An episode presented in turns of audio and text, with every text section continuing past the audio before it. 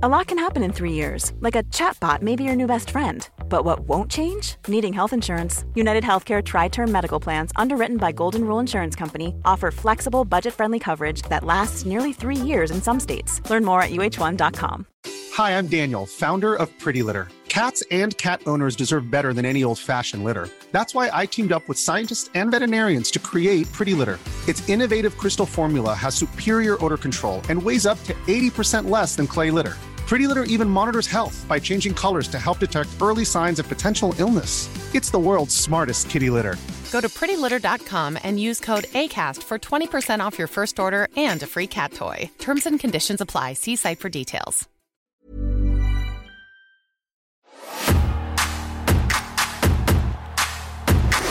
You start to get your warning signs. You start to have some really scary injuries or moments, and that's when you need to say, that's enough. What three wrestling matches would you watch if you were stranded on a desert island? This is what I'm asking wrestling's best in the ring, around the ring, behind the scenes, or behind a microphone. I'm Tom Campbell. Thank you for joining me on Cultaholic Island for another episode of Desert Island Graps. You follow me. If you do exactly as I say, no questions asked. If you take my thoughts and you make them your own, I'll show you the way. I'll give you what you crave. I'll transform you. I'll rename you. I'll teach you power over fear. I'll take you places you never imagined. But if you choose to follow me, I'm gonna need something from you.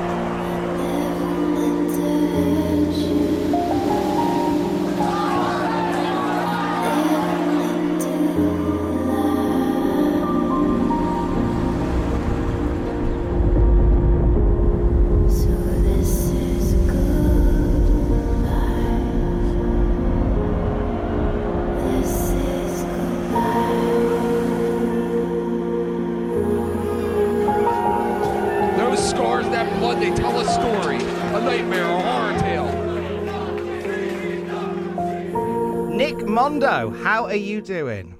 Tom, what's up? I'm doing great. Thank you for having me. Gotta congratulate you on your forthcoming induction into the GCW Deathmatch Hall of Fame. How did that all that come about then, Nick? yeah, thank you. That's that's coming up in less than a month with Game Changer Wrestling. So um, I've been in touch with those guys uh, for a few years. I even did um, some work for them. I did a, a vignette for the Moxley and Josh Barnett um, match that was delayed a couple of times, but but yeah, Brett um, Brett has very generously offered this to me. Um, I think the last couple years, but this is the first time it's worked out. Um, and so yeah, we uh, we're gonna do that early June. You're going in along with uh, a posthumous induction for the Great Supreme, formerly of XPW, and many other places as well, uh, as well as deathmatch builder Gene. And I think Gene is a real unsung hero to a lot of people. Like he's like a like the sort of the Doc Emmett Brown of death matches in a way. Oh Like- man, yeah, he's been at it for a long time. He helps build the contraptions for a lot of the you know the biggest and craziest death matches you've seen. And so I've I've known him. I mean, he was he was around back when I was in wrestling, and I've I've seen him since and connected with him here and there. And so he absolutely deserves it. Do you have a favorite Gene creation? Boy, that's a good question. Um, There's been some it's a- good ones. it's it's a it's a demented question too because he's designing things that hurt people. Um, I uh, I assume he was involved in oh gosh, is it Cage of Death five? Um, I want to say that was a pretty insane one, and I believe that's the one where they had a separate ring with a million thumbtacks and CZW. They did a thumbtack thumbtack drive. It was madness, but um, I wasn't there for that. But I'll just say like that um, that show had some some wild contraptions and um, I was impressed with it. Yeah, uh, he, he, is an unsung hero. He will be sung uh, on June the fifth. Uh, but, but, we're going to get into loads of other stuff today uh, with yourself, Nick. But we're going to send you on a desert island. That's kind of the whole premise of why we're here today, sir. And you're going to go with a wrestling DVD containing three matches that you'll happily watch whilst you are there. What would you like your first match to be? my first pick, I'll go chronologically, would be Megumi Kudo and Shark Tsuchiya, FMW. Now they've done they've done some wild, uh, multiple um, no rope barbed wire matches and exploding matches. Um, and so I'd probably say her retirement match. Um, I believe it was um, April of '97. Um, but I'll tell you, like if you're gonna if you're gonna go out, like that was. Uh, I wish I had a final match that was that well put together.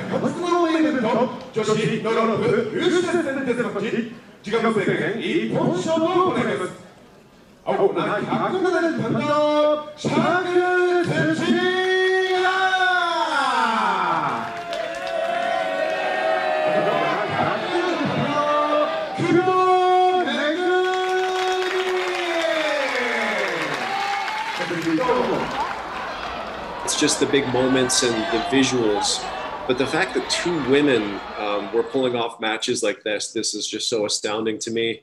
And I give her all the credit. I don't think she was even uh, 30 and she decided, you know what, I've had enough of this and decided to get out before she completely destroyed herself. But um, they have a lot of brilliant work in FMW, but that um, their exploding barbed wire matches are just still a, a standard, especially for women women's hardcore wrestling. Can you remember where you were when you first saw that match? Man, um, I feel like I was, gosh, this is going back. Um, malls, shopping malls used to have wrestling kiosks um, in the U.S. anyway, and you know VHS tapes, and I, I remember seeing. Um, I feel like I saw that, you know, as as uh, um, a late teen, you know, teenager walking through a mall, um, catching that, and it's just so striking because uh, she's a gorgeous woman. You know, she did modeling, uh, Megumi Kudo, and um, I just remember the visuals catching me. Such a beautiful woman and involved in these massive explosions. Which, which, by the way, if I could add, um, she's married to Bad Boy Hido. Um, he was a former FMW wrestler. I've been on a couple shows with him. Um, but I, I had no idea he was married to her. Um, so I was living in Japan a few years ago and, and he was running a bar in Tokyo. And I, I went and I caught up with him and we talked for probably an hour. And I didn't learn until afterwards he was married to her. And I was just like, oh man, like I, I mean, I don't know what I would have asked him. I probably just would have marked out like, I can't believe you're married to Megumi Kudo. So, so did cool. you did you never get the meeting uh, with with her? With with her? No, I've yeah. never. I never. I never met her.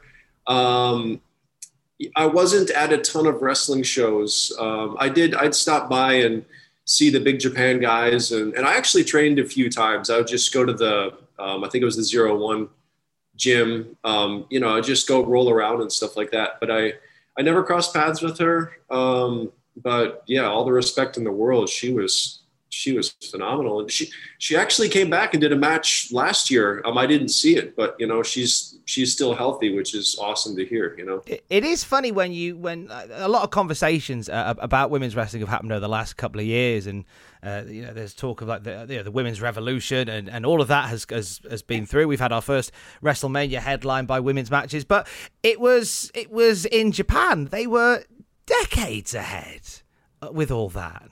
I'm telling you, and you know something, rings used to be a lot stiffer. And it's funny because it's the it's sometimes it's the smaller things that people don't like. a power bomb can be one of the most devastating moves. I mean, barbed wire can be not so bad. You know, light tubes can be not so bad. But I, I see even some of these power bombs in these older rings, and it just makes me cringe because I can see how stiff those rings are. And I mean, these women, they yeah, they were fearless and they were athletically at least equal to men. Um, and to prove a point, oftentimes they'd work harder. Um, so yeah, nothing but respect for the women in Japan. I'll tell you. Have you kept up with the uh, FMW news over the last week or so?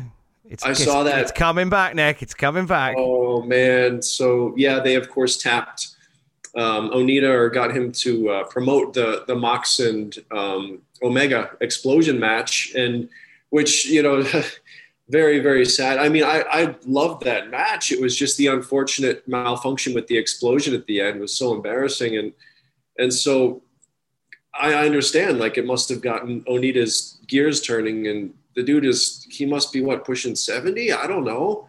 And now he's to try and show everybody what a real explosion match is. And I, I mean, of course, like on the surface, I get excited, but I'm like, oh gosh, like is this, is this a good idea? You know. So he's going to try and show people what real explosions are, and um, it it is exciting. Like I'll I'll watch it for sure, but it it makes me worry a little bit, you know.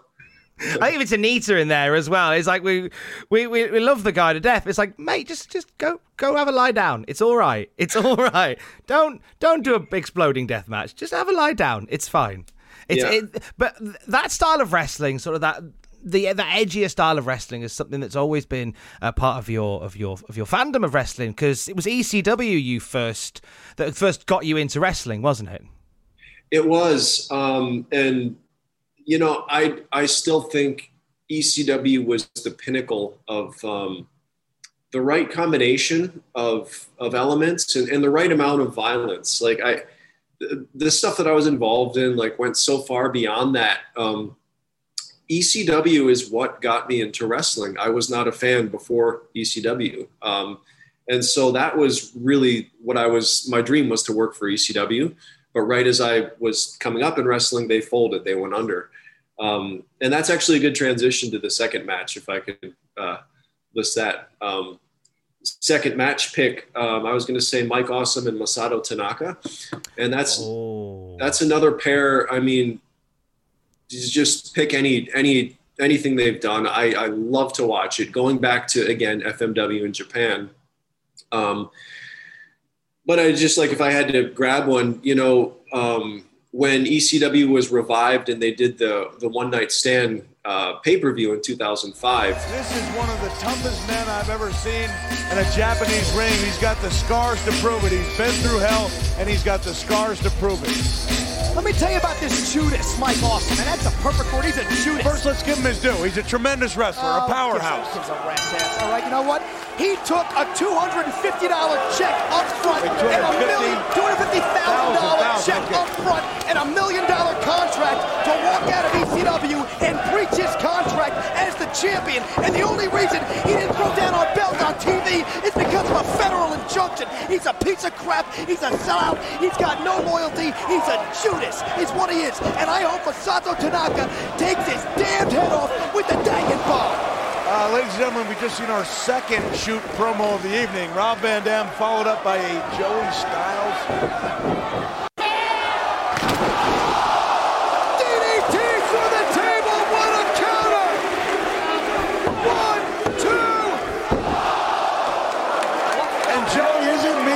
several of the WWE superstars seem to be grudgingly enjoying themselves. Well, I think Bradshaw is cheering on Mike Awesome because Mike Awesome lifted his leg and whizzed on ECW when he took the payoff. There was so much passion. That card was phenomenal. And I think it was just the fans and the wrestlers that missed that unique, wild energy of ECW um, and so top to bottom, that card was phenomenal. But but those guys, you could tell, really put their heart into that match. And I mean, like tornado DDT off the top through a table, running power bombs off the apron, the chair shots. Yeah, every every chair shot you ever see from those guys makes me cringe. I mean, these big dudes hit tables and they just explode. It's just these two beasts, you know. Um, so I, I just, I really feel like that's the pinnacle of hardcore wrestling and the right amount of violence and just hard hitting athleticism and and so yeah, I, I really really admire those guys. What's great about that match as well um, is it was part of one night stand, and it was just after there'd been some back and forth on the mic, I believe, between like the Raw and SmackDown guys up in the balcony, and and then so then you have that, and then it transitions into Tanaka versus Awesome, and every so often you catch the the Raw and SmackDown guys just agog watching these two absolutely tear it up, and it feels like it feels like the the old, the proper old school ECW, yeah. uh, just like that energy and that and that effort in there. And you said there as well that you, you missed ECW because it was the company you wanted to work for, and you you just missed them. Uh, how close did you think? Do you feel like you came to actually being a part of it? Because I, I don't know whether you'd had conversations uh, with guys there and tried to come in, or whether the gap was just too narrow. I don't think I came close. Um, but if they continued working, I mean, I'd say 2001 is right when I started really getting some recognition. And that's the year that they went under. So, you know, I don't think it was that close. Um, it, it was tough though, because I also like, I had a dream of wrestling um, Hayabusa in Japan. He, he is my all time favorite wrestler, Hayabusa. And um, I feel like I could have made that happen eventually.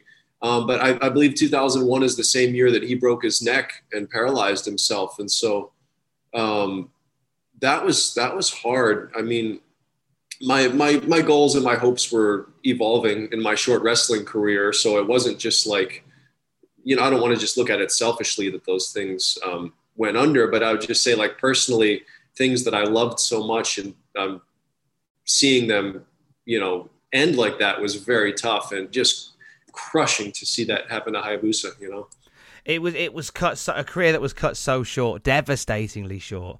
Um, and you felt like there was so much more still to give. And when you see something like that go down, and as you're getting into it, does it kind of put any doubts on whether or not you're you're heading in the right direction? Are you talking about me and my career? Yeah, wrestling career. The wrestling career, yes. Well, Hayabusa actually he his career wasn't that short. Um, he had more than a decade of, I mean, really hitting it hard. And um, he, boy, his body, like I, I've heard, so I didn't even realize this um, until semi recently, but I believe he had to have reconstructive surgery on both of his elbows. Um, and he was he was hitting 450s, and sometimes you over rotate and your your elbows hit the mat. I don't know if it was from that, but like that dude had been through so much. And so he was into his 30s. What was he like 33 or something, I think, when he broke his neck. Um, but yeah, my my plans for my career, and a lot of people are shocked when they hear this. My goal was only to wrestle for one to two years. Um, I didn't want to have a long career. I was taking a break after high school. I wanted to eventually go to um, art school, which I ended up doing at the same time with wrestling, which was so hard to do both. But um, I ended up wrestling closer to five years. Um, but I, I do say, we'll get into this later, but I, I worry if, if like upcoming hardcore guys look to me as like a, uh, an example of, of how to do it because like I wasn't laying the groundwork for a long career. Like I wanted to burn the candle at both ends and get out. That was always my plan. So it feels like you wrestled for longer than five years because because when people when you when I realised that you, would only did it for five years, it genuinely floored me because I was like it fe- it felt like you did thirty five, even though even it had been impossible at your age. But it's the idea that it, you you covered so much ground in such a short amount of time, and that is probably as as you say like people inspired by you, not just by what you did, but probably by the fact that it was you you live incredibly fast and incredibly hard for five years and then you go. Um, but when it came to sort of getting into it and finding your your flow, ECW had gone, so that was one of your big things. You were, as you say, you were sort of maneuvering your your your your, your goals, and you ended up as part of CZW where you did some amazing work. Um, describe your first meeting with John Zandig and what were your first impressions?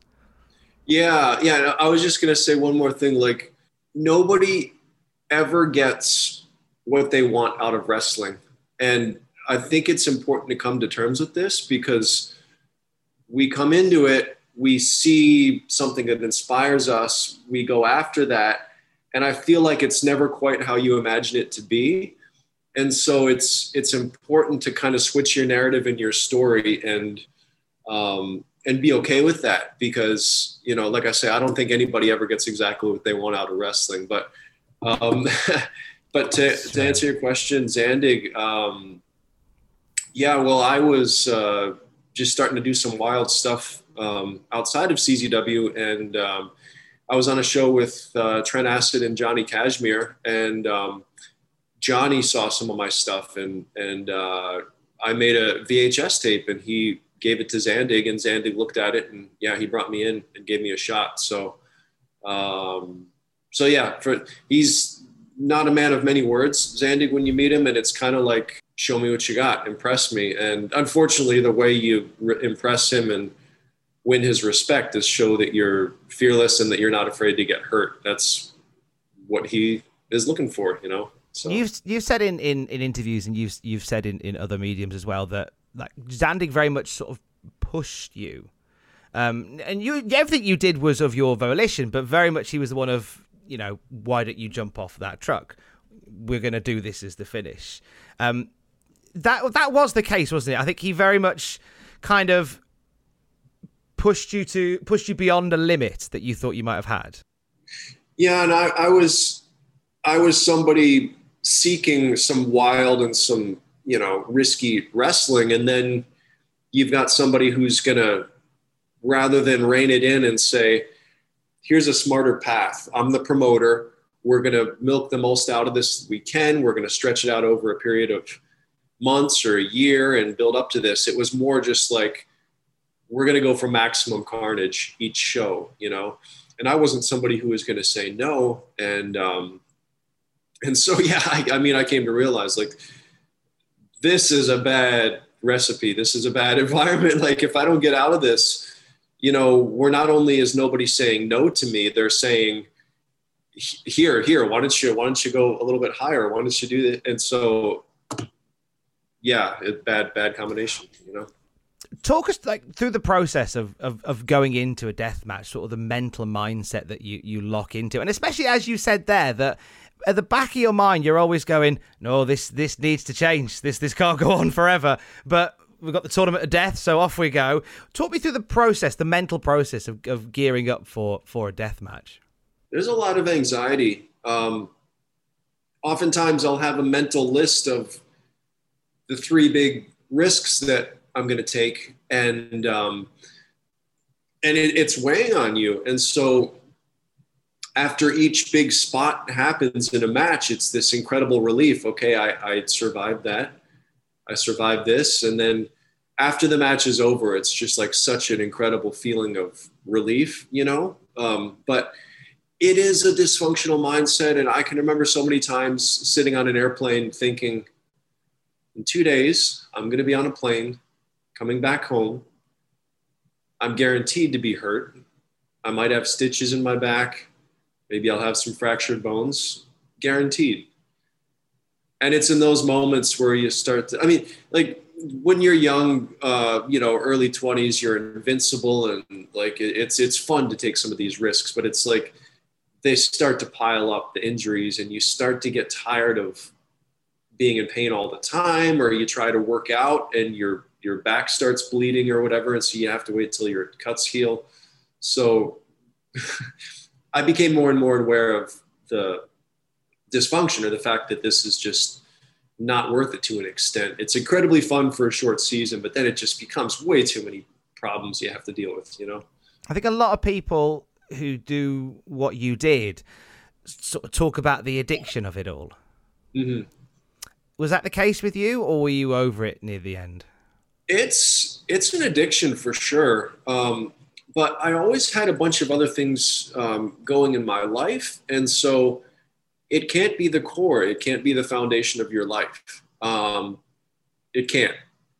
It will ruin your life. Period. And all of us, all of us, are looking for happiness, contentment, um, and yeah, and thrills. You know, we want a well-rounded life. And so I just believe it's something that's can be good for a short season, but you start to get your warning signs. You start to have some really scary injuries or moments, and that's when you need to say, like, I, I that's enough, and that that's important, you know.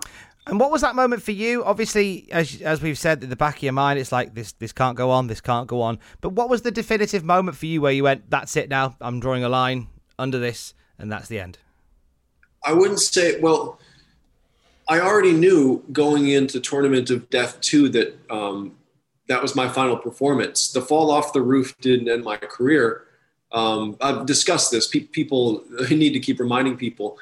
I, I was booked in a deathmatch tournament um, the following week for Ian Rotten, King of the Death Matches. I called him up a week in advance and I said, Ian, this has been a very tough decision, but I'm sure of it. I'm going to retire after Tournament of Death 2 and I had to pull out, and he was he was furious. Um, so I knew ahead of time.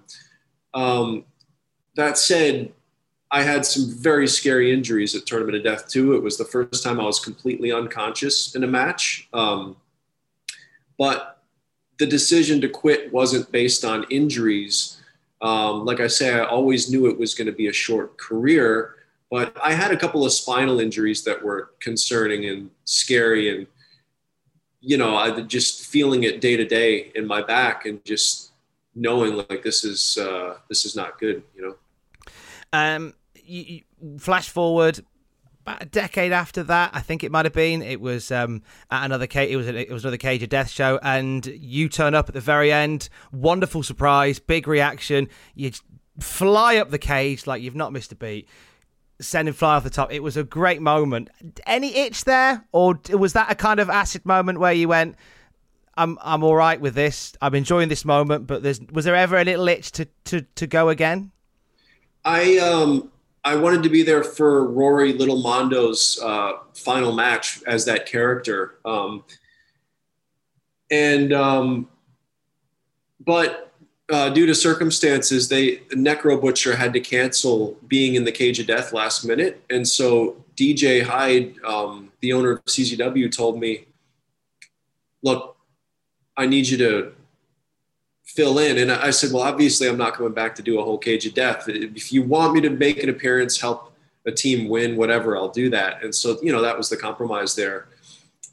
Um, I don't want to sound unappreciative, but standing up on top of that cage and looking around, the thought occurred to me this is so small.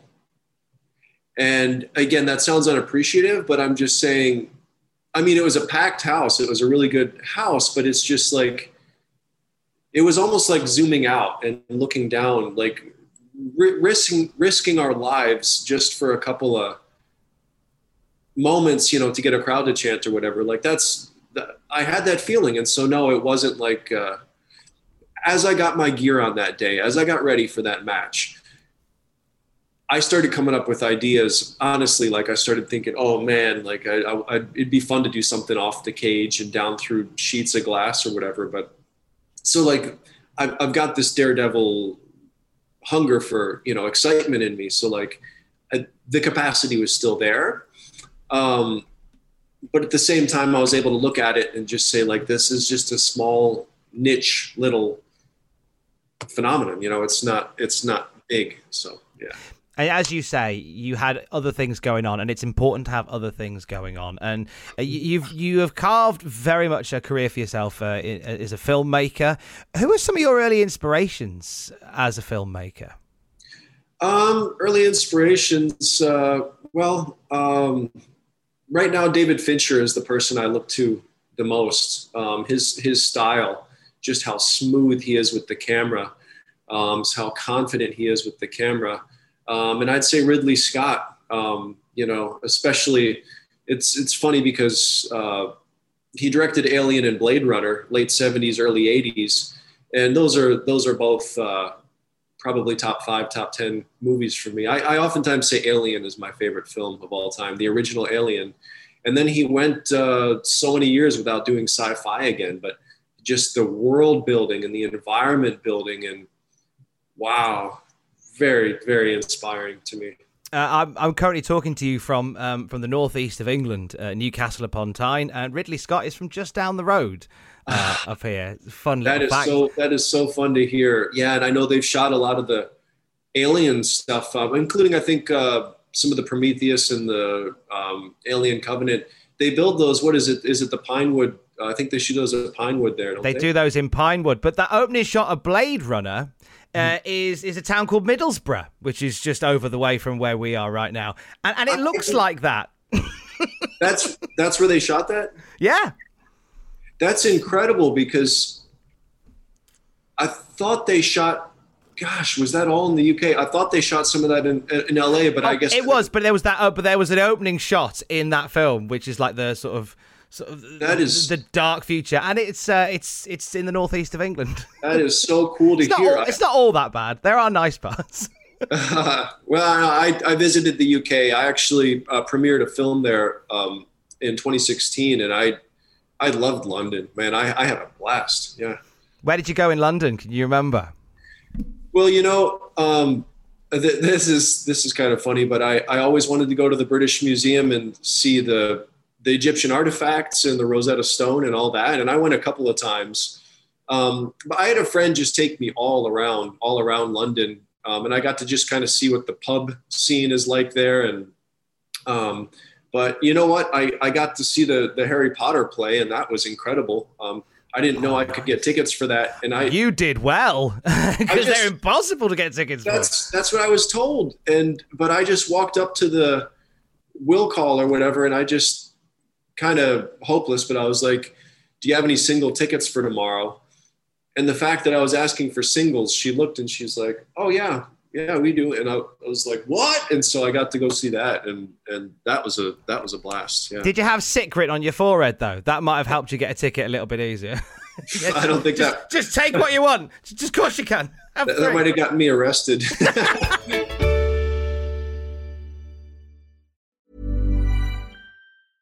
Hey, I'm Ryan Reynolds. Recently, I asked Mint Mobile's legal team if big wireless companies are allowed to raise prices due to inflation. They said yes. And then when I asked if raising prices technically violates those onerous two year contracts, they said, What the f are you talking about, you insane Hollywood ass? F- So to recap, we're cutting the price of Mint Unlimited from $30 a month to just $15 a month. Give it a try at mintmobile.com slash switch. $45 upfront for three months plus taxes and fees. Promo for new customers for limited time. Unlimited more than 40 gigabytes per month. Slows. Full terms at mintmobile.com. Hi, I'm Daniel, founder of Pretty Litter. Cats and cat owners deserve better than any old fashioned litter. That's why I teamed up with scientists and veterinarians to create Pretty Litter. Its innovative crystal formula has superior odor control and weighs up to 80% less than clay litter. Pretty Litter even monitors health by changing colors to help detect early signs of potential illness. It's the world's smartest kitty litter. Go to prettylitter.com and use code ACAST for 20% off your first order and a free cat toy. Terms and conditions apply. See site for details. One size fits all seemed like a good idea for clothes Nice dress. Uh, it's a it's a t-shirt. until you tried it on. Same goes for your healthcare. That's why United Healthcare offers a variety of flexible, budget friendly coverage for medical, vision, dental, and more. So, whether you're between jobs, coming off a parent's plan, or even missed open enrollment, you can find the plan that fits you best. Find out more about United Healthcare coverage at uh1.com. That's uh1.com.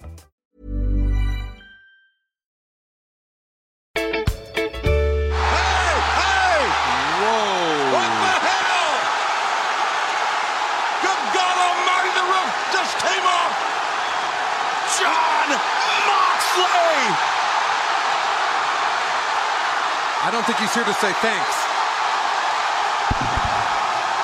Jon Moxley has deployed on this squared circle at the MGM Grand Garden Arena with a twinkle in his eye, and Jericho is pissed.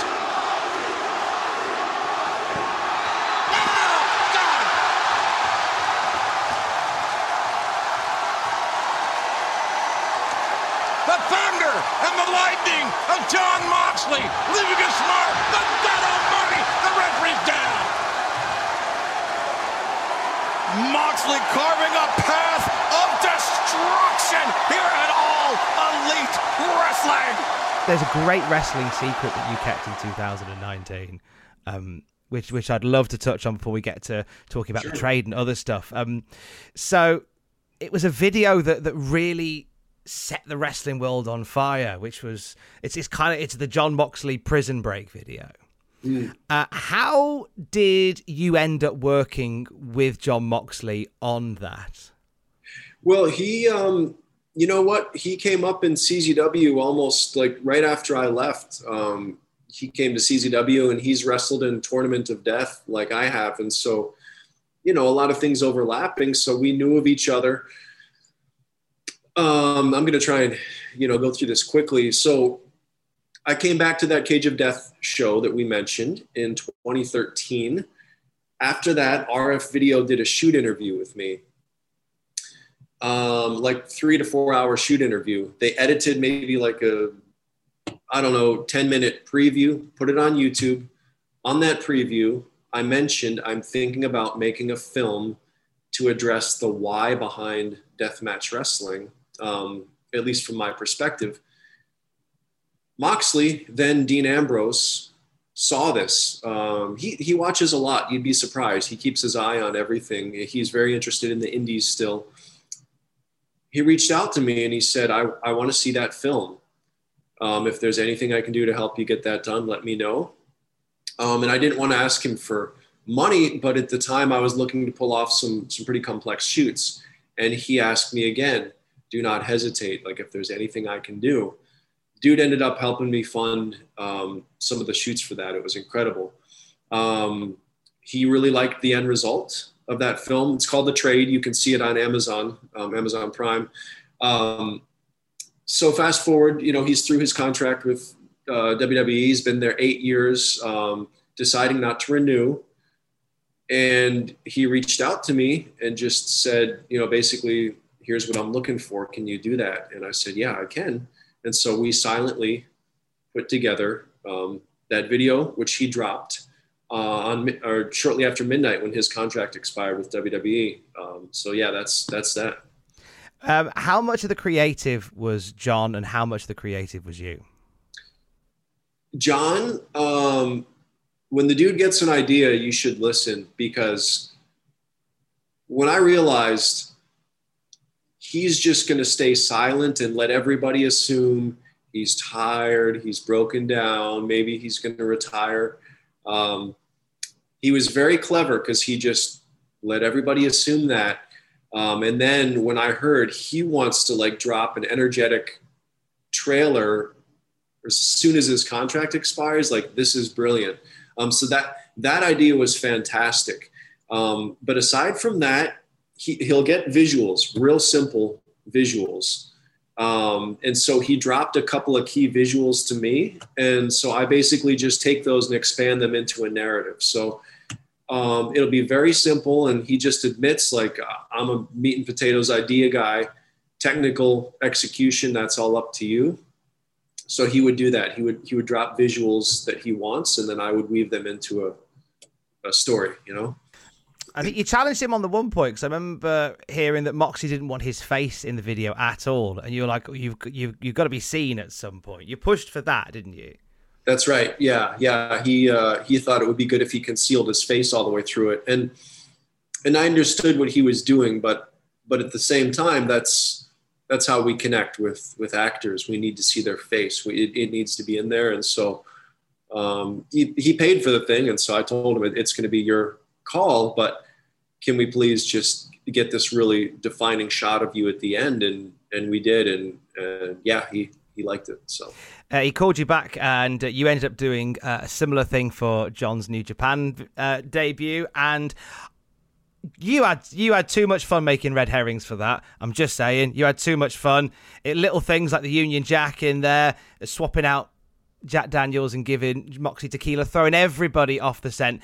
What what did you do differently with that with the with the Times Up New Japan video, and how did you come at that differently creatively to as opposed to the Prison Break video? Both of us were pretty concerned because that only dropped like I don't know a week after the first one. We were concerned that it was going to be too obvious, and so we put a little bit too much work into uh, covering everything up and assuming. Um, that people were going to know it was us. Um, I'm not sure if you know this. John said, since we're not going to sh- show my face, can you film with the body double? And so that's not John in the video. What? No. Yeah. And so I put out. Da, we, da, filmed da. That, we filmed that in Los Angeles, and so I put out a casting call uh, for John's specs. You know, we found somebody who matches his build, and um, you know, the dude gets very excited about producing content, but keep in mind he was coming off like almost 300, like what 280, 300 shows a year with WWE. I mean, just exhausting, traveling nonstop. And so he, you know, in that instance, he was just like, oh, yeah, I trust you guys. If you can shoot it with the body double, let's just do that. And so, yeah, we got somebody else to to be in there. Because that prison break one, that was shot whilst he was still on the road, if I remember correctly. So like he was flying in, doing the shoot, and then having to, to bugger off again to get back up the other end. Yeah, he's he's in Vegas, and so it's it's only like a, what five hour drive to L.A. And so um, it was wicked. I mean, his his his his weekend is in the middle of the week when he was with WWE, and so that was his entire weekend was coming out and then like the one day was like a 13 14 hour shoot. Um, and uh, so he yeah the guy works hard and he had to drive back and immediately like sleep a couple hours and get on a plane and go to the next uh, next town you know. When are we seeing a a Nick Mondo directed Jon Moxley action film? dude we've been we've been working hard on that. And um oh i mean 2020 was such a rough year for everybody. Um, we had a deal um had a i, I signed a one year option agreement because yeah we've got a script that's complete. That was to be shot um, last year. Um, a, a good portion of this film uh, was going to be filmed in malta the small island country of malta just what south and west of you. Um, but uh, COVID torpedoed that. Um, half the funding was going to come from Malta, and so we've had to start from scratch. Um, I'm still fighting for that thing like crazy, and as a matter of fact, like I've got three different production companies um, I'm talking to right now that are considering it. Um, I I don't have anything signed, so like it, it's still it's still you know I'm open to um, if anybody's listening to this, like I'm open, but like confidence is coming back post COVID now. And so I'm living in Atlanta, Georgia. Um, and it, we can talk about it, but I just finished season one of a, a, show I've been working on. And so like we've, we've got the system down for shooting during COVID. People are getting vaccinated. And so I'm still hopeful um, this thing is going to happen. But yeah, we both want this very much. So Did you say that we can or we can't talk about it? we can The talk about it. Yeah. What's the show? So there's a new uh, drama action film called Heels. Um, it stars. Of course. It stars Stephen Amell. Um, he played uh, Arrow, um, the the Marvel, uh, or I think it's a Marvel show, Arrow, for like uh, seven years. And yeah, he stars. And um, um, Alexander Lud- Ludwig, I believe, is his brother. Um, they they play these uh, a couple of Georgia boys who are trying to revive a wrestling federation that their dad used to run back in the day. Um, these guys are both kind of unhappy with their, you know, blue collar um, lives, and so they're trying to reclaim some glory. And so, it's a very interesting, um, very interesting approach because it's not treating wrestling like it's real, like people are really fighting in the ring. It's, you know, admitting the fact that hey, we're we're calling spots and we're we're out there working together, but then real drama happens. Oh, this guy stiffed me and I'm going to hurt him back, or oh, there's jealousy from this other rival um, company, and so it's a very real approach to indie wrestling. Um, but anyway, I, I've been working for the the stunt team on that show. Um, a guy named Luke Hawx, who boy, if you don't know who he is, um, I mean, he fought The Rock in one of the Fast and the Furious movies, and uh, in the movie Logan, um, Hugh Jackman killed him as Wolverine, put blades through his head, and he's a he's a wrestler as well, and he does a lot of um, stunt work and acting and stuff like that. But but yeah, he put together the stunt team, and so I got to work on on that show. I think it's it's great to see I've, I've heard stuff about heels. I'm, I'm looking forward to, to, to seeing it because I think after Glow came out, I think the world was kind of a bit more open to more stuff about wrestling in the in a mainstream capacity that doesn't so much make out that it's that it's all above the you know it kind of gets you it, it, lets you in behind the secret behind the magician's curtain a little bit. And because some of the best stories as as we found out doing this show are told behind the curtain. And it's great that that show is coming to life. Was was there a highlight from working on that show for you? Or a moment that you enjoyed particularly?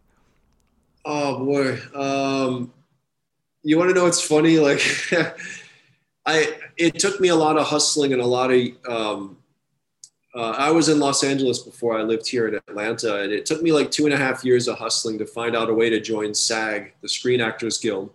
And you can't really get into stunts until you're SAG. but like stunts pay so well, and you know it's not nearly as risky as as wrestling because you know number one, like if you get hurt, the production is going to have to pay for it and number two, the, the stunt coordinator is going to look bad. And so it's in their best interest to keep you safe. And so anyway, like, um, I'm in, I'm in a few scenes, like in my, in my Nick Mondo character, I, I submitted the look and they said, yeah, that's cool. You can, you can be this character. Um, I'm just like a background guy and I'll do stunts here and there. Um, and it's nothing major, but, but, uh, having this gig that's so easy and so cushy and pays so well and they feed you so well i just i said to one of the guys i was coming out of my trailer my own trailer and i just said like this is this is redemptive like this is like a redemption i'm like like I, I normally put on this gear and I get hurt so bad and I get paid nothing. And I'm like, this is ridiculous. Like, this is just like, I don't know. Like, I, I feel like things are coming back to me um, that I lost as a result of wrestling. Wrestling gave me a lot, but it took a lot away and it doesn't pay anything, you know, indie deathmatch wrestling. And so just the overall experience of like, wow, this, this character is actually bringing me some good things was pretty, was pretty exciting you go into all of that into like the, the, the trials and the tribulations that come from being an indie deathmatch wrestler in the trade, which is the documentary we mentioned now. It's on Amazon Prime. Uh, mm-hmm. If you have a Prime subscription, it's free. It's an amazing watch. It is beautifully shot. There's and with that, you talk you talk about how um, you associate your deathmatch career with with having a guilt complex. Can you talk a little bit more on that? Yeah, well, um, my my film gets into this in more of a surreal way, but I kind of had some messed up um, perceptions of the crucifixion of Christ um, as a teenager coming up, and um, got that twisted around in my head, and somehow a message of guilt came through to me, which um, I don't think is accurate. I don't I don't think. Uh, it's it's an accurate way to look at the crucifixion but like i i i sat in and i actually sat in a church message that was very guilt laden and it it it, it sunk in and it affected me. The notion of essentially somebody else took your beating or somebody else took your punishment. And at that point i became obsessed with uh with self self harm you know? And um so so that was one of the motivating factors behind what I was doing in the ring was like, you know, okay, if somebody else was tortured and shed blood on my behalf, like I don't accept that. And um, I'm going to try and work out my own salvation, so to speak. It didn't take long before I realized, like, okay, I, my, my thinking is really messed up here, and this isn't accurate, and this isn't bringing me any relief that I'm looking for. So so getting kind of deep here, but I'm just saying like these were the weird psychological mindset that I was kind of going through in my teen years and early 20s. So have you overcome that guilt now? Absolutely. Yeah. I overcame that and I realized like, you know, I don't think that's the message of Christ dying on the cross. I think it's a message of love and of grace and of forgiveness.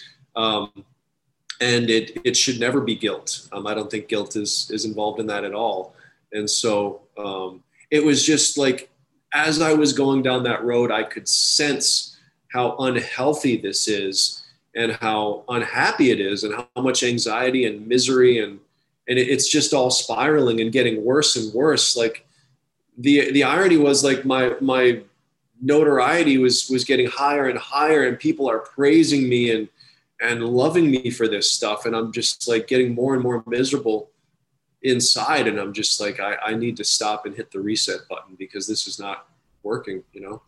The movie builds to this this this incredible scene at the end where it's it's it's Matt Burns and sick Nick Mondo having this this conversation and it leads to, it feels like Nick Mondo's trying to take back control and Matt's trying to wrest control back and it ends with you running towards the cliff. You stop Sick Nick Mondo dives over the top with the sound of the crowd behind him. How cathartic an experience was it writing that scene? That felt cathartic to watch.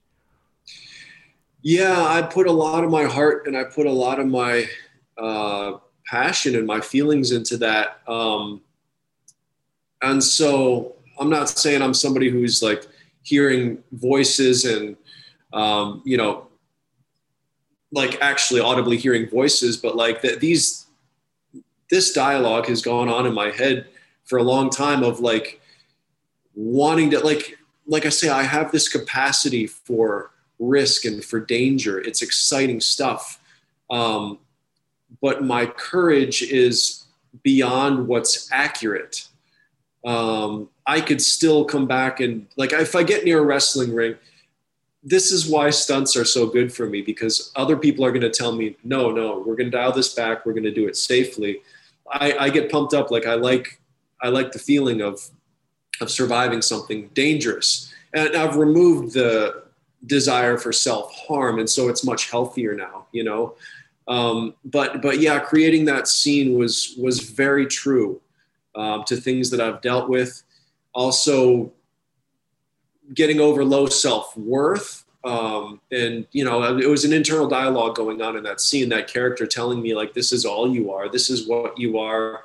You're violent. You're you're just you know this madman, and this is this is what you're meant to be." And it, um, so th- these are all things that I've dealt with very, very vividly in my mind.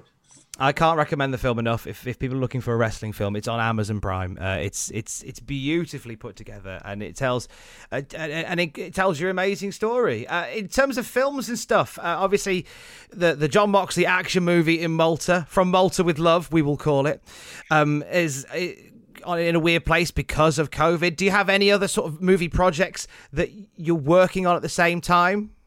I have, um, yeah, so I have multiple scripts going, and I've got another one I'm getting bites on. Actually, it was crazy last night, um, late last night. Like I, um, Los Angeles is three hours earlier than I am here, but like uh, after midnight, I'm sending around a TV pilot, uh, which I've worked on on and off over the years, and but I just picked it up again. I'll watch things that make me think, oh, okay, now's the right time for this, and so I've I've brushed this off and sent it out. Um, but there's a producer who read it and he said, this has, this is a little bit more, um, essentially what I'm writing is a, it's a TV pilot that's, it has a lot of um, Black Mirror in it. Um, but rather than rather than being an anthology where each episode is its own story, this is an ongoing series, and it's centered around a dating service that incorporates artificial intelligence, um, and it it, it creates so many different possibilities um, before you before you um, talk to somebody that you're paired up with it, it, generates an artificial intelligence version of that person and you can test drive them. Um, but there's there's a device that you actually hook up to your neck and it can it can stimulate artificially um, emotions feelings even like a sexual response. And um, you can, with enough data, you can generate a lost loved one with this thing. Um, there is a black episode that's similar to this, uh, which I watched recently. Um, is it the celebrity- one where they've got the people that, that you've got the couples, and you think that you're following the couple on like a dating retreat?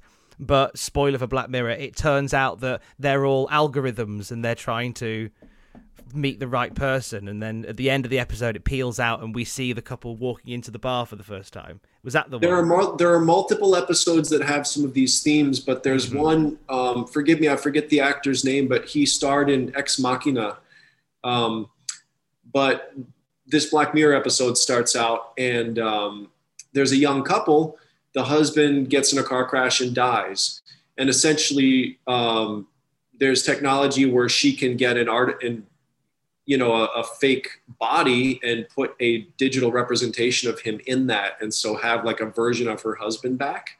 Um, so anyway that's uh, it's i really recommend that one. I think it's called like be back soon or um, does she does she put him does she put him in the teddy bear? Or i might be thinking of a different episode not in a teddy bear. Um, it's she actually gets a body um, like a you know latex body shipped to her and it's really creepy. She puts it in the bathtub with ice i think and then um, you know the based on videos and everything of his presence. Yeah what's what's that called? Be back soon or something like that? Uh, be right back. There you go. Yeah um, it's a it's a really good episode but but anyway long story short it's um, i have a series that's that's more ongoing. It, it sets up technology along those lines. And the pilot introduces all these possibilities. Um, and I'm trying to create a groundwork where you could work with the writer's room to just bring them in and drop ideas and let's make this thing grow. But a, a producer read that last night and he's like, this is a good script. He said, it's, it's more AI than I typically do, but let me connect you with these guys who do that kind of material. Um, and so they're, they're interested, but they said, right, right now we're working on another show, but let's talk in two months. Um, and so, uh, so I am, I am pushing this thing around and getting some nibbles here and there. Um, but if I could, the, my, my priority is this film with Mox. Um, yes. It's called, Ameri- it's called American Blood. That's the title of that film. Oh, okay. And, um, uh, is, is, is from Malta with love, love, not a flyer? Are we not? Are we not going with from Malta with love? American Blood from Malta with love. Yes, it's the subtitle. Yes. You've I just it. I can't help but think of, of some of the the cornier Bond movies. Oh, that's that's kind of where I was at, but like The Sean Mox- Connery. Yeah, what is it? I think Mox do a better British accent than Connery, and he was he was from our area. I'm Um, telling you though, like I'm not I'm not kidding when I say this. Like talent just radiates from that guy, and he needs a chance to not be seen as just a wrestler. I feel like he has a little bit of what Bruce Willis has with this sort of sly humor, and he has a lot of what Tom Hardy has with this confidence and this swagger and just the kind of manly man that we all wish we could be. You know what I mean? Just a guy's guy, and like, but I believe like give him the chance, and like people are going to say, "Wow, this guy is an actor," and um, like he, we need to we need to give him that that chance, man. I, I I hope to be a part of that. You know. Uh, with the stuff with Jon Moxley, did that lead to conversations with AEW? Because I know you, you you've been doing some stuff with them, and is that how it all began? Yeah, um, that uh, uh, so he actually told me like, um, "Yo, I think they're they're going to be contacting you. Um, like your name's been floating around here." Um, but then I waited like I don't know a month or two. Uh, this is before um, TV started, and then I just reached out and um, got a response. And so yeah, I ended up working for them um, right up until the pandemic started, um, which, dude, let me tell you, like that's like the honeymoon period. That that was so wild. Like I went to almost all of the the TV shows up until they stopped traveling, the pay per views. Um, man, what a joy to be there! Like for that energy, like that was that was phenomenal. Which actually, we I was gonna say we didn't we didn't mention the third match yet. Can I? oh, oh, oh, yeah, go for it. So this might be a surprise. Last year, uh, the Revolution pay per view, Orange Cassidy versus Pac. And the fans trying to psych up Orange Cassidy, the chant of he's going to try. Is he going to wrestle with the glasses on, the sunglasses on? Hey, hey ref, little, little detail. Yeah, those things you're looking at, you can't wear them in the ring. You know, Pac said, and I was standing here with the microphone, this is a joke. That this is a joke.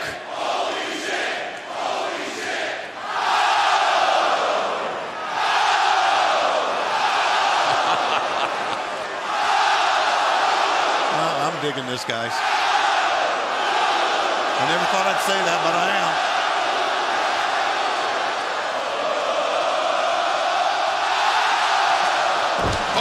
Oh! Well, you know that didn't have to last long. The Or bastard with a, an emphatic shove to the king of sloth style. I don't think that uh, Pac lacks the silliness as he proceeds it to draft me. Well, he let it go on for a little while. Sends Cassidy into the ropes. Cassidy ducks under, ducks under a second layer, and Cassidy comes back, goes up and over the top of Pac. And a drop kick takes the bastard off his feet. Yay! Look at that! Presley squeeze strikes again. And they're standing in Chicago. Yeah, forget about Dick the Bruiser. It's Orange Cassidy time, by God. Yeah, I was working that event, and I was um, I was shooting slow motion uh, photography of that match. I was just ear to ear smiling, like you know, like I've seen a lot of wrestling, obviously, and, and I know the business through and through because I've been involved in it. And a lot of times I'm just like, okay, I get what we're doing. I've seen this, I've seen this, I've seen this. And Orange Cassidy, like, he's he's almost like an Andy Kaufman. Um, what Andy Kaufman did with comedy, you know, he's so unique. And that match, like, you know, JR was kind of on the fence about him, not really convinced. And afterwards, there's a statement. He's like, I have to say, I, I was wrong. This guy is an incredible talent. He's doing some new things. He's a fantastic athlete. And like, he blew me away. But like, I mean, his, his comedy gimmick is, is really funny, but that's obviously only going to take him so far. Um, but he knew this. So when, where's the on switch? That's what he needed. And, and he knew this and he was waiting like that question, like when, when's it going to happen? And that's when it happened. And the way he would, you know, turn on and hit a ton of moves and then turn it off and get Pac frustrated. And everything was so clean, which Pac has got to be one of the most impressive athletes in the entire. I, I just feel like I never see a mistake from that guy. Even if you're talking like a, a corkscrew shooting star press to the outside, just like how do you hit everything so perfectly? That dude is such a phenomenal athlete, but like that combination was which a lot of people probably figured it was a throwaway match and just a fun little breather. From that card, a phenomenal card. I, uh, to me, that stood out the most. Is just like what a what a moment, what a transition, what a But even in the story they told going into that, what was it was the fact that Orange Cassidy had, had kind of carved his niche. This guy who just sort of who puts his uh, hands in his pockets and just does the, the slow kicks, and it was and it works. It was so endearing. It was exciting, and the build to that match was the the the sell for that match. It wasn't for a title. It wasn't for a streak. No, no, no. In this match, Orange Cassidy was going to try and we were captivated by the idea of what's what's he gonna do when he tries? Like we're just drawn into that. And the match we got was ace. There's a lovely moment where um, I, I feel like it's i think it's about three quarters in.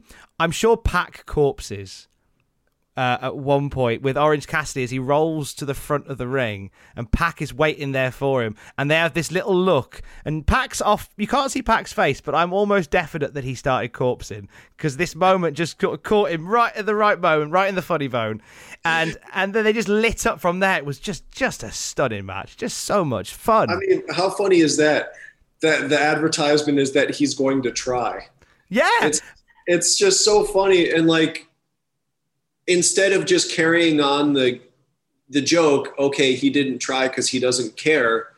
His character just exploded into something else, and and then it's this exciting realization of oh, when is he going to flip the on switch? And it's in that moment. I mean, people already knew it on the indies, but it's in that moment that the world realized this guy has crafted a complete, well-rounded, compelling character, and he can hold you in the palm of his hand. And I mean, there are moments I'd, I'd watch him live, um, I'm, you know, filming, getting shots, and even just watching, seeing him standing on the apron while a tag match is going on, he had me laughing just looking at how, like, the ring starts to shake, and, and he looks a little annoyed because the ring is shaking. You know, just like he's he's using every moment. He- it's just like I'd rather just stand here and be lazy and you know, somebody gets thrown into the corner and, he, and he's kind of like, you know, get out of my way. And the, the guy is just so funny. And it's, it's it's a testament to um, what he's doing and how well he's doing it. It's a testament to his popularity within the company, and also it's a testament to AEW. The fact that uh, uh, we're recording this on uh, when on Thursday the 13th. This is going to be going out just a couple of days ahead of AEW Double or Nothing. Pac's challenge, Pac and um, Orange Cassidy both challenging for the AEW World Championship. Like what a testament to that match and those guys that they're Yeah. they're both in the main event on Sunday. There are there are a couple things that I I just I love to see that when styles so differently combine together and, and this is a completely different tangent we won't get down but like I was going to say just watching the way that uh, Jurassic Express works together and uses the different strengths and everything and those guys just respect each other so much. It's really fun just to watch the way they talk and you know watching Lucas Luchasaurus and Marco Stunt call spots together. Here's just this monster who has respect for this tiny little guy and yeah, yeah, that sounds awesome, dude. That'd be, that'd be great. And just watching how those guys fill in the gaps and know their own identities too. Like there have been some moments where those guys really get me excited too. And yeah, it's it's fun stuff. They give you so much they get so much freedom to kind of create and be in AEW, and obviously, you know, you can you can see you you it doesn't always hit the right mark, but mm, you know, it's it's hitting the mark more often than not with what they're doing and, and how it's being received. And as you say, it's fun because wrestling should be fun. Oh, and Wrestling it, it really should be, and. I I think that's something um, promoters always need to remember is like once people have made it to this big stage, it's for a reason, and it's because they know how to package themselves and they have really good ideas, and so that's why we saw.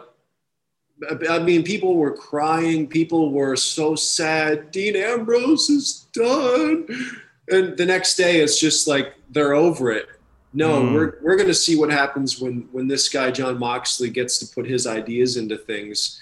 And I think there are so many people that in wrestling that just know, just give me the chance, give me the spotlight. Um, you know, you don't take this polished talent, bring them into a company, and then put them under a bunch of writers who are going to say, hmm, well, here's how we should package you, and, and this would be good for you.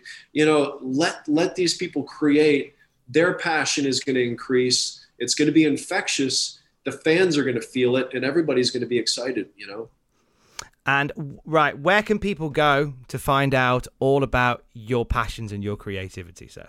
Oh, you know what? Um, Instagram, Nick Mondo Media is the best way. Um, so yeah, you know, we're crawling out of this pandemic. It's been brutal on everybody, but like starting to see some exciting things come back. And, you know, I hope to be announcing some, some bigger things soon. So yeah. genuinely as somebody that was, was watching you when you, you were throwing yourself into into panes of glass and getting to see now that you, you're in such a wonderful place uh, mentally emotionally physically and still doing stuff you love it's been so nice to chat to you nick thank you so much for taking Well, thank time you so much. And and I was just gonna say, we the Game Changer Wrestling does have a big weekend coming up around June fifth, um, and they're going to be streaming those shows. You can watch them if you want, including the Hall of Fame. Um, but we are going to be doing a, um, I think I can announce this, a, a Facebook Live um, signing and all sorts of prints and uh, stuff that you can purchase. Brett Lauderdale does this with Game Changer Wrestling, and and people love this because you can kind of chat and interact and ask questions. But like, yeah, keep an eye on Game Changer Wrestling because that's coming up, and we have a, a bunch of really cool stuff we're going to be putting out there. So. We'll uh, put but all yeah. the links to everything uh, at cultaholic.com and in the description to this as well, so people can can find it nice and easy. Because uh, it's it, it- game changer wrestling, another another great body that is doing really good stuff and sending you into the Deathmatch Hall of Fame. Oh yeah, and I was just gonna say, like, I was at a show in Los Angeles that Game Changer Wrestling did, and I never thought I was gonna feel that same energy of ECW back in the '90s. They had it. Um, the place was packed. Um, I remember, I think Jungle Boy wrestled Jimmy Lloyd on that show. Um, Masato Tanaka wrestled Tony Deppen. That was incredible. Tanaka can still go. Um, Nick Gage wrestled uh, Jimmy Havoc, and Joey Janela wrestled uh, Dustin uh, No Legs on that show. Just a really funny uh, match, but no No Legs got hurt unfortunately in that. But but anyway, like the mixture of like older generation, new. It wasn't even their home crowd. It was Los Angeles, and they were just wild, um, popping for everything. So yeah, Game Changer Wrestling, like again, they they've been hurt by this pandemic in the crowds, but like they've got the formula down, the right combination. Um, I'm not talking about necessarily like they're they've got a big death match tournament coming up, but like when they do their mixed bag shows, I feel like they hit that tone perfectly and exciting stuff, man. And I think for, for someone like yourself who grew up with ECW, who was always passionate about that product, to to connect them with GC, connect GCW with ECW, uh, is a hell of a compliment to pay. Yeah, hell of I a didn't think compliment. I'd, I didn't think I'd feel that same energy again, but I'll just say like Brett knows the formula, and that's very exciting to see.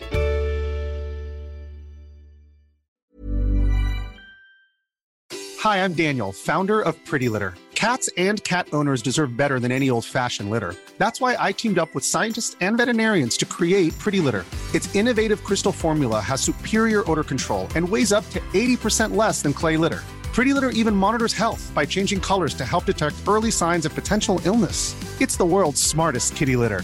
Go to prettylitter.com and use code ACAST for 20% off your first order and a free cat toy. Terms and conditions apply. See site for details. Even when we're on a budget, we still deserve nice things. Quince is a place to scoop up stunning high end goods for 50 to 80% less than similar brands. They have buttery soft cashmere sweaters starting at $50, luxurious Italian leather bags, and so much more. Plus, Quince only works with factories that use safe, ethical, and responsible manufacturing. Get the high-end goods you'll love without the high price tag with Quince. Go to quince.com slash style for free shipping and 365-day returns.